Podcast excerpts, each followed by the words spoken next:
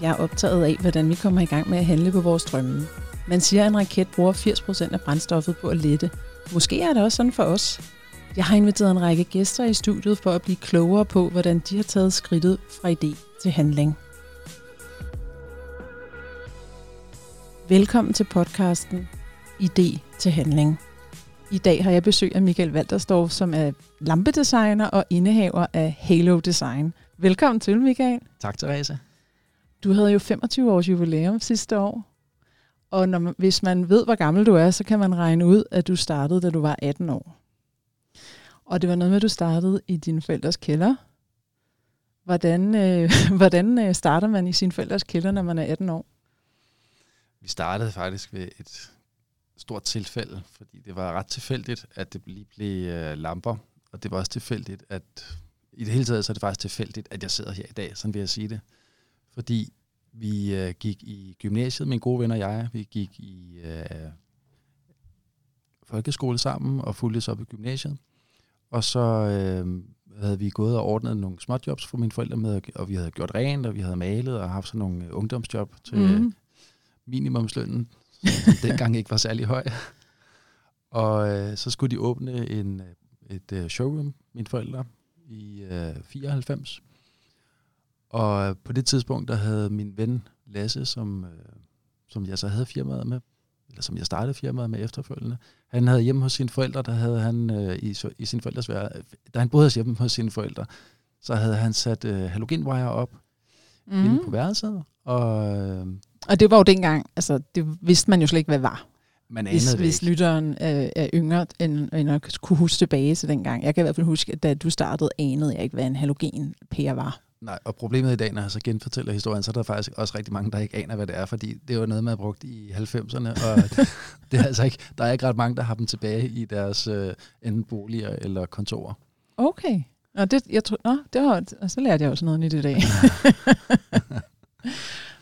Men øh, så skulle de åbne den her butik, mine forældre, og øh, han havde gode erfaringer, min ven Lasse, med at sætte wire-systemer op hjemme hos øh, sig selv, og øh, så spurgte vi mine forældre, om vi ikke skulle ordne deres butik mm. med at sætte det her wire-system op, og det fik vi så lov til.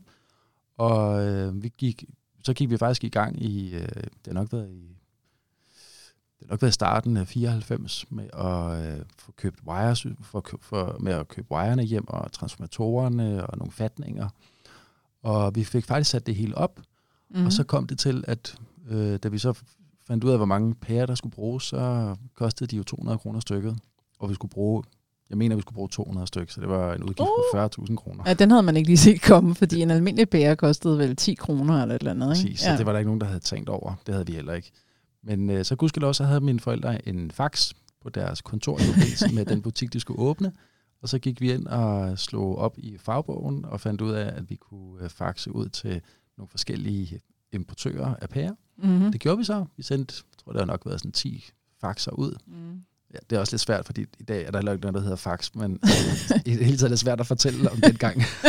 Ja. Men der var så en enkelt, som der svarede tilbage, at øh, vi kunne godt købe dem hos ham, og de, mm. skulle, og de skulle koste ti kroner stykket. Wow, det er jo lidt af en besparelse. Så vi, ja, og så fik vi købt de pærer, mm. og øh, fik, sat, fik sat lamperne op for mine forældre, og øh, så fandt vi hurtigt ud af, at der var nogle af de omkringdækkende butikker, som der også var interesseret i at købe pærerne hos os. Og så fandt vi ud af, at dem kunne vi jo godt ligge og sælge, når vi nu var færdige med vores øh, skoletid i tredje G. Efter, mm. øh, når klokken var to, så gik vi så rundt fra butik til butik og spurgte, om de ville købe de her pærer fra os. Og øh, dengang så tog vi otteogtyve kroner. Mm. Ej, I var meget beskedne. Ja, hvis, de, hvis deres alternativ var at købe dem til to hundrede, så kunne I måske godt have skruet lidt op. Det burde vi nok have gjort set tilbage. Men øh, så blev det til, at så var der jo nogle af de her butikker, som vi solgte pærerne til. De ville også gerne have nogle, sådan nogle wire-systemer, som vi havde lavet for mine forældre. Så lavede vi det ude, i, øh, ude omkring, hvor de havde deres butik. Og jeg tror, til sidst så havde vi nok lavet en, måske ti butikker, hvor vi havde sat de her forskellige wire-systemer op. Uh. Og, øh, og der går I stadig tredje G på det tidspunkt? Ja, der gik ja. vi stadig tredje G. Og så fik vi afsluttet vores tredje G, mens vi stadig gik og lavede sådan lidt småjobs. Og jeg skulle så videre på en anden uddannelse. Jeg skulle læse H A, mm. og øh, manglede så noget, matema- noget matematik, så det gik jeg i gang med at studere. Så ville tilfældet, at en af vores rigtige, en af vores rigtig gode fællesvenner, han øh, var startet ude i en møbelbutik, og øh, der skulle de have tre tusind kvadratmeter showroom, som der manglede lamper. Og der mm. var halogenwire, det var faktisk det, de gerne ville have. Så vi fik lov at give et bud på, om øh, hvad vi kunne ordne den her, øh, de her tre tusind kvadratmeter for. Mm. Og efter at vi var blevet presset ret langt ned, efter at have givet vores tilbud, så, så fik vi faktisk den her bestilling på, jeg tror, det har været omkring firs tusind kroner. Hold da op, og det har været sygt mange penge dengang. Ja. ja.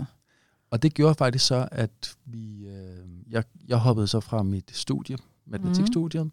og øh, det min øh, gode ven Lasse, han hoppede også fra sit studie, og så tænkte vi, nu er det det her, vi skal leve af. Og så fandt vi en lille kælderbutik inde i Gothersgade, som mm. der var sat til salg, mm. og jeg mener, den kostede tolv tusind kroner eller sådan noget, og det var, mm. den skulle også bare sættes i stand fra A til Z, men mm. øh, det fik vi så gjort. Og øh, efterfølgende så rykkede vi så derind, og det skal så siges, at mens vi startede firmaet, der boede, der boede vi stadigvæk begge to hjemme. ja. Så det gjorde det også lidt nemmere ja. at komme i gang med det. Men øh, så købte vi den her butik, og gik så i realiteten i gang med at designe vores egne lamper med at købe øh, fatninger fra Tyskland, og glas fra Frankrig, og ledninger fra rundt omkring i verden faktisk. Mm. Det, og det har jo ikke været let dengang, hvor der ikke var internet og alle de her ting, at få fundet de rigtige leverandører og rejste så rundt, eller? Altså, som jeg husker det, så var der jo, så var der mange, der gerne ville hjælpe os faktisk med at få de her lamper produceret. På det okay, tidspunkt ja. i halvfemserne, der var stadigvæk, modsat i dag, så var der stadigvæk en ret stor produktion af lamper i Danmark. Mm. Så, så der var faktisk mange agenter, som der kunne hjælpe med at finde de rigtige øh, dele til os. Mm. Og hvad så? Så er I der i Gothersgade, og så frem til, at du i dag har en, et kæmpe firma, hvor du har leverant... Jeg tror, du leverer lamper til flere lande, er det ikke rigtigt? Jo, vi leverer faktisk lamper i hele Europa. I hele Europa, ja. Så, så hvad, hvad sker der så fra Gothersgade?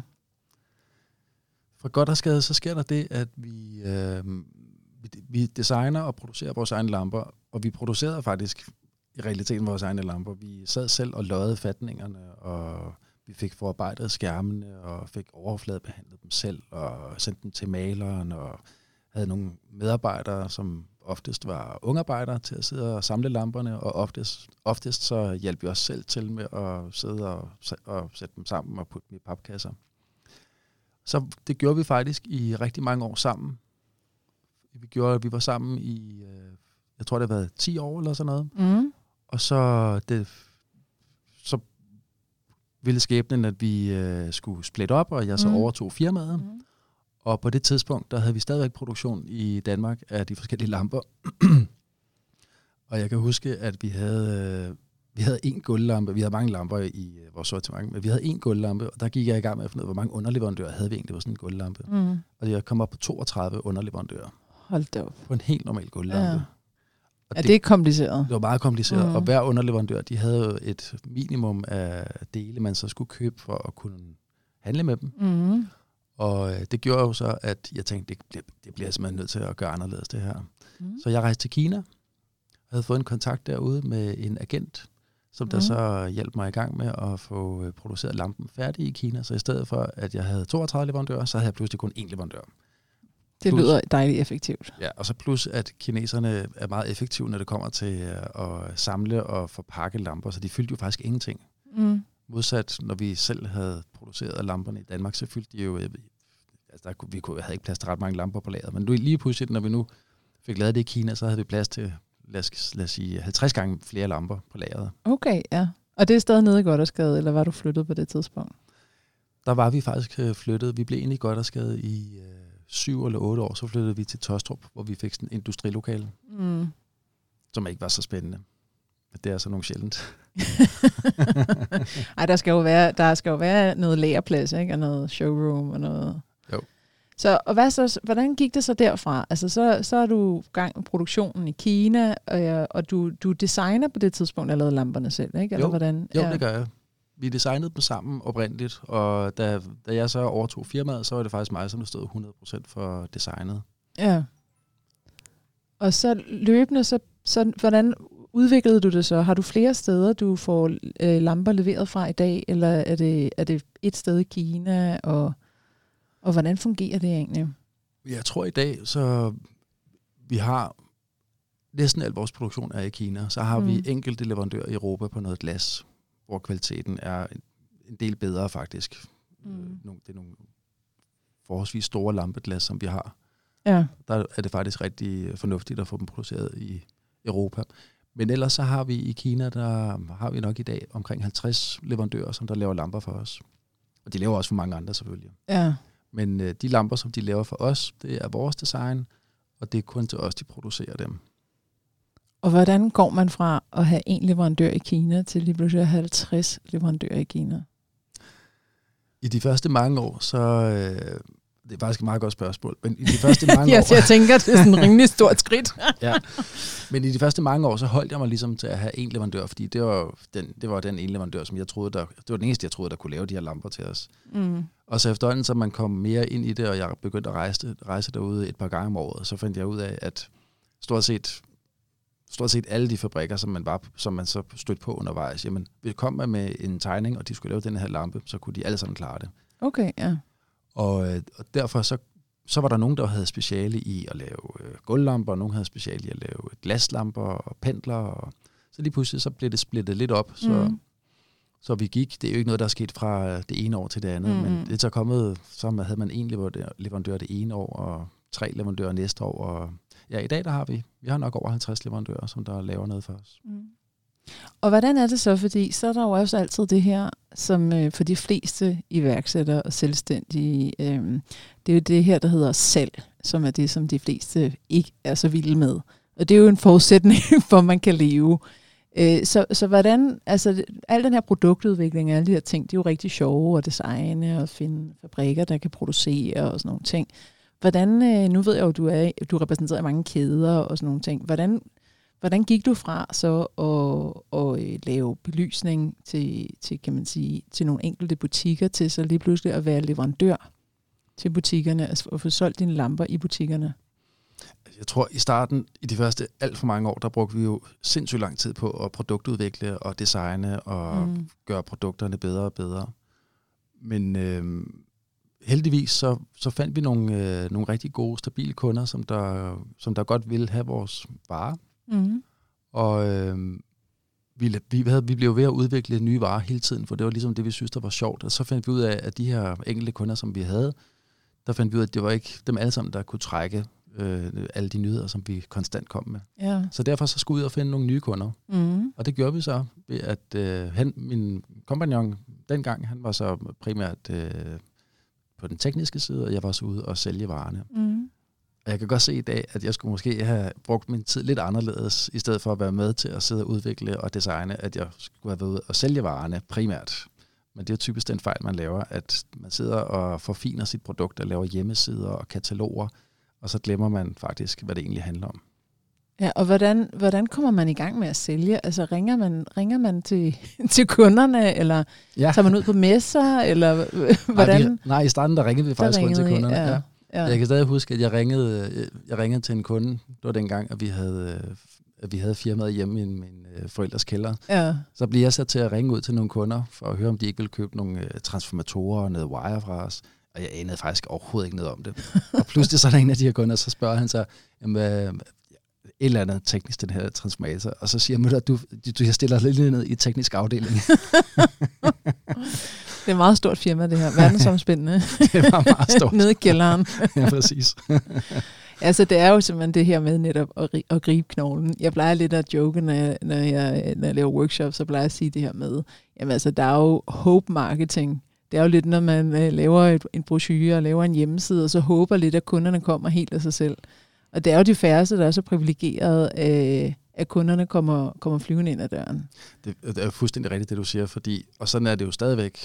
Selv i dag, så er der jo, og vi gør det også mange gange om året. I mit firma, der tager vi på messer rundt omkring. Mm. Og for mig at stå på messer, jeg synes, det er sjovt, og det er selvfølgelig også spændende. Men det svarer lidt til at købe en lotto-kupon, fordi ja. er det nu lige den, den rette kunde, så når jeg kommer forbi? Ja. Og der... Der har vi så gjort det om her inden for de sidste tre-fire år, at vi skal ud og møde kunderne, i stedet for at vi skal stå og vente på, at de kommer hos os. Åh oh ja, men det er jo det der med at tage teten, ikke? Og, og lade med at håbe. Ja. Håbe noget mindre og handle noget mere. Det er rigtigt. Og det er råd, altså her med givet videre til lytteren. Og hvordan er det så? Fordi i dag har du jo et, altså, da jeg var oppe og se dit lager, i forbindelse med dit jubilæum, så var jeg virkelig imponeret, fordi du har jo, hvor mange varenumre har du? Jeg tror, vi har knap tusind varenumre i dag. Ja, det er, det er virkelig et kæmpe firma. Og du har faktisk også forskellige brands. Hvordan opstod den idé med... Øh, nu er dit, dit firmanavn har jo skiftet navn gennem årene, kan man sige. Så, sådan at blive mere og mere øh, kan man sige, professionaliseret, ikke? Jo, vi startede med at hedde Halogenlageret, ja. Da vi havde butikken i Gothersgade. Og så kom vi til at hedde Halotech. Ja, og så ændrede vi det her for... Det har nok været for fem seks år siden. Så kom vi til at hedde Halo Design. Så hvordan, hvordan opstod ideen så det her med, at du ville øh, lave nogle forskellige brands i, i firmaet? Ja, det kom så faktisk af, at vi, øh, efter jeg havde haft firmaet alene i, jeg tror jeg har haft det i en fem seks år, så omsætningen den var sådan stagneret. Det var ikke fordi det gik dårligt eller noget, men på det tidspunkt så følte jeg, at der skulle ske noget nyt. Mm. Og så havde jeg fået en, synes jeg selv dengang, det viste også, at det var det, jeg havde fået en rigtig god, god idé til at øh, importere og få produceret farvede øh, stofkabler. Som mm-hmm. en af de første. Mm-hmm. Og så øh, havde vi fået patenteret en idé med en skål, som der faktisk kunne bruges som lampe også. Ja.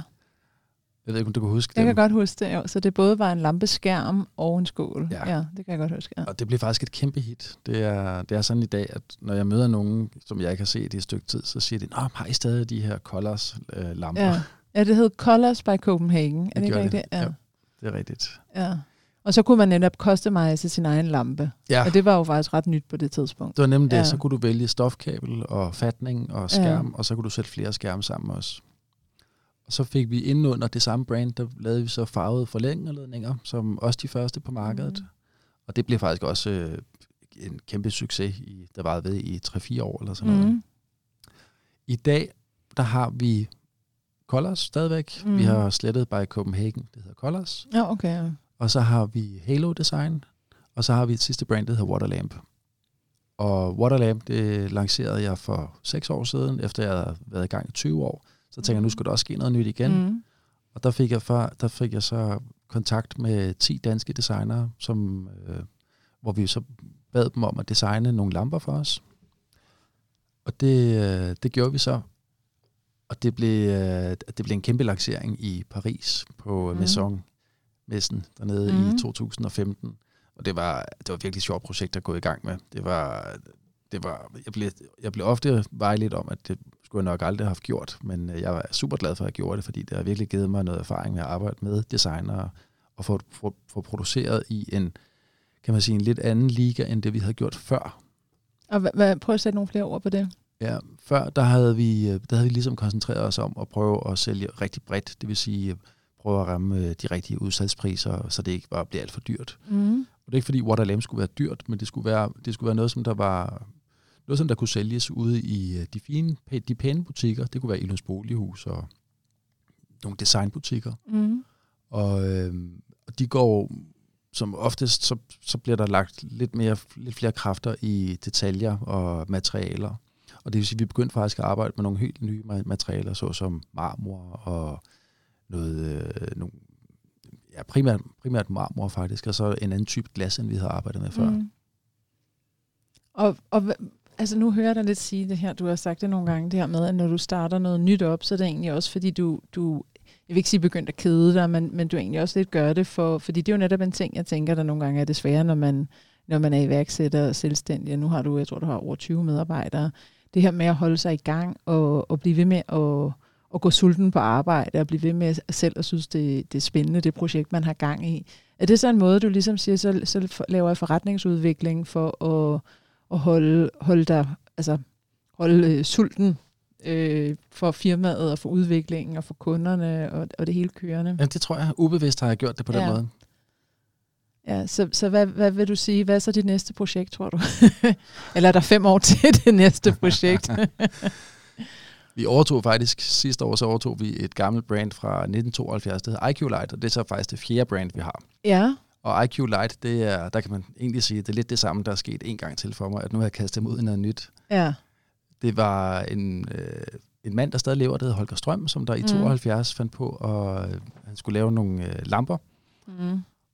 Og der, de skulle ikke fylde noget. De skulle øh, tværtimod, så skulle, øh, det var forbrugeren selv, der skulle samle dem. Ja.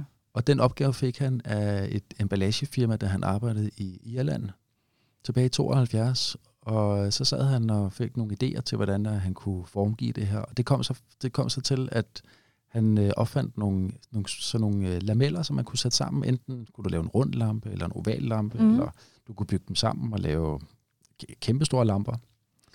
Og det, her, det har han haft kæmpe succes med, i, fra, ja, faktisk fra tooghalvfjerds og så op til øh, slutningen af halvfemserne. Mm-hmm. Hvor det så gik lidt i stå, fordi at han, jeg tror, at han skiftede lidt for meget mellem, hvem der så skulle sælge dem for ham. Ja. Men det har vi så overtaget nu, og vi har overtaget produktionen og brandet, og har lige lanceret det her i efteråret sidste år, mm-hmm. hvor vi så også fik ham til at lave nogle special editions, hvor at, i og med at han stadig lever, så det er jo super interessant med noget, som man relancerer, som der er så gammelt. Mm. Jo, for pokkerne. Så fik vi ham til at lave en et mindre, mindre produktion af nogle lamper, hvor han så har underskrevet på os. Åh, oh, sjovt. Ja, og dem, dem har vi faktisk haft kæmpe succes med. Og de er ude at finde i ja, et par hundrede butikker lige nu, tror jeg, i Danmark primært. Og nu sidder jeg lige og tænker på det her med, hvor langt, hvor langt du nåede i forhold til det, du, da dig og din partner I startede i, i i dine forældres kælder i sin tid. Havde du nogen idé om, at det var noget, I ville kunne leve af i mange år, eller var det, var det mere? Altså, fordi det synes jeg nemlig er et meget sjovt spørgsmål nogle gange, fordi der er mange, der sådan forventer, at de så skal være det her kæmpe firma en eller anden dag. Men, men det, jeg egentlig hører dig lidt sige, det er jo, at, at det har været meget på, på tilfælde og på mavefornemmelse og på, hvad I har set af muligheder. Det har det også været. Og, og jeg skal være ærlig og så sige, at i de første rigtig, rigtig mange år, der tjente vi absolut ingen penge. Okay. Det var småtterier, der kom ja, ind. Ja. Og derfor er jeg også øh, super glad for, at jeg startede så ung. Jeg har jo selv en søn, der fylder atten her på, øh, i weekenden. Mm. Og jeg siger til ham, se nu at komme i gang med at starte dit eget firma. Fordi hvis du først får familie og har endt din uddannelse og har udgifter til alle mulige ting, ja. Som man jo får, når man bliver voksen, så bliver det straks sværere at starte. Ja. Ja, fordi det, som du egentlig kunne gøre, det var at, at egentlig næsten ikke trække noget løn ud, og så reinvestere i firmaet og blive ved med at vokse på den måde i, i faktisk i mange år, jo faktisk i virkeligheden. Ja, det har faktisk ja. Gjort det rigtig, rigtig mange år. Ja. Så alle de penge, som der har været i overskud i firmaet, dem har jeg brugt til at købe nye varer, eller brande os selv, eller flytte til større lokaler, eller købe større varelager hjem. Ja, der har været, det er faktisk sådan, det har fungeret. Ja, fordi det, som jeg nemlig øh, tænkte på her, da, da jeg forberedte mig inden, og jeg, jeg, at jeg ville få dig på besøg i dag, så tænker jeg på det her med, at øh, i dag kan man jo så godt afsløre over for lytteren, der er det jo helt normalt, at man er iværksætter, når man er atten år. Men faktisk dengang, så, øh, så tror jeg, jeg tror ikke, jeg kendte nogen på det tidspunkt, der nogensinde havde startet, var øh, i hvert fald ikke, altså selv i tyverne var det jo nærmest tidligt at starte sit eget firma, ikke? Så altså, du har virkelig haft meget mod, og jeg synes egentlig, jeg kan se det også, at du, øh, du ofte, når du kommer hjem fra messer i, øh, i Kina, så har du altid nogle, nogle nye, øh, du er god til at, altså du har, nogle, du har altid nogle nye idéer med hjem, noget, nogle nye produktlinjer, du har lyst til at lancere, eller, altså, h- h- hvordan tror du, altså er du, er du god til at følge din mavefornemmelse, eller hvad, hvad tror du, du, hvad tror du din opskrift er? Altså, jeg tror, i dag så er jeg nok heldig, at jeg har været så mange år i branchen, fordi jeg kan ligesom se, når det er, at jeg støder på noget, som der er godt at udvikle videre på. Det kan være design, eller det kan være en funktionalitet i noget nyt øh, L E D-lys. Ligesom så har jeg sådan en, ja, jeg har nok sådan en god mavefornemmelse, en god tryghed i, at jeg ved, at det er, det er den retning, vi skal gå. Der sker, der sker jo rigtig meget, eller der er sket meget inden for de sidste, skal vi sige, syv otte år på materialer inden for lamper, i det hele taget mm. inden for boligen. Mm. Der er kommet rigtig mange nye brands til os, mm. inden for øh, lamper blandt andet. Og der bliver man bare nødt til at følge med, og så helst være den, som der kommer med tingene først. Og der synes jeg faktisk, at vi lykkes rigtig fint mange gange med at være dem, som der har været first movers. Mm. Så hvad holder dig drivende, tror du, nu, når du hver dag øh, går på arbejde, og hvad motiverer dig, tror du? Du sagde det faktisk selv, at når jeg, du, kan, du kunne se på mig, når jeg kom hjem fra messer i udlandet ja. Og fabriksbesøg og sådan noget, at der kunne du se, at så skete der noget. Og det er faktisk også det, at jeg føler, at jeg er bedst. Det er helt klart på at produktudvikle og finde de nye ting og få sat nogle former sammen, og, øh, og så se det vokse. Mm. Jeg har ikke noget imod, at, ting, at der er nogle ting, der ikke bliver til noget, selvom det er, jeg mener, at det er et virkelig godt design, jeg har lavet. Men ja. Hvis det ikke bliver til noget, så er det fordi, så har markedet bare ikke været interesseret i det, og så må man gå videre til næste produkt. Tror du også, det er derfor? Fordi altså, man kan sige, at vi sad jo lige inden vi gik på her, og så sagde jeg, hvad er det egentlig, jeg skal kalde dig titel? Øh, fordi jeg kunne også have kaldt dig, og det var det, jeg ville have kaldt dig, hvis du ikke havde, havde sagt noget andet, ja. Så ville jeg kalde dig founder og C E O. Ja. Men i virkeligheden, så ser du mere dig selv som en lampedesigner. Det gør jeg. Ja. Og tror du, det er derfor? Fordi man kan sige, at der er mange mennesker, der, der er meget drevet af det her med at, at kunne sige, at de er founder og kunne sige, at de er C E Os. Men det, der driver dig, det, det er egentlig udviklingen, tænker jeg, eller hvordan? Det er det, helt klart. Jeg synes, ja. Det er virkelig sjovt. Ja. Hvis jeg kunne bruge al min kraft på at udvikle på, og på at rejse rundt i verden og, og, opleve, og lave nye koncepter, så ville jeg gøre det. Men jeg er også bundet af, at jeg har en virksomhed med en del ansatte, som ja. Der kræver, at jeg, det kræver faktisk en, det kræver ret meget opmærksomhed. Desværre. Ja, det, det er jo altså tilstedeværelse og, og netop øh, fokus øh, på, på den daglige drift i virkeligheden. Ja. Ja. Men det er det, jeg sy- klart synes, der er sjovest. Det er okay. Udvikling og design. Ja. Jamen, det, det var meget sjovt at høre. Vi skal til at runde af nu, og jeg plejer jo altid at slutte af med at spørge min gæst om, hvad deres bedste råd til lytteren er i forhold til at komme fra idé til handling. Hvad er dit råd? Du sagde i den sidste podcast, du har lavet, at det tager firs procent af en rakets brændstof at øh, få den op. Ja. Og afsted. Ja.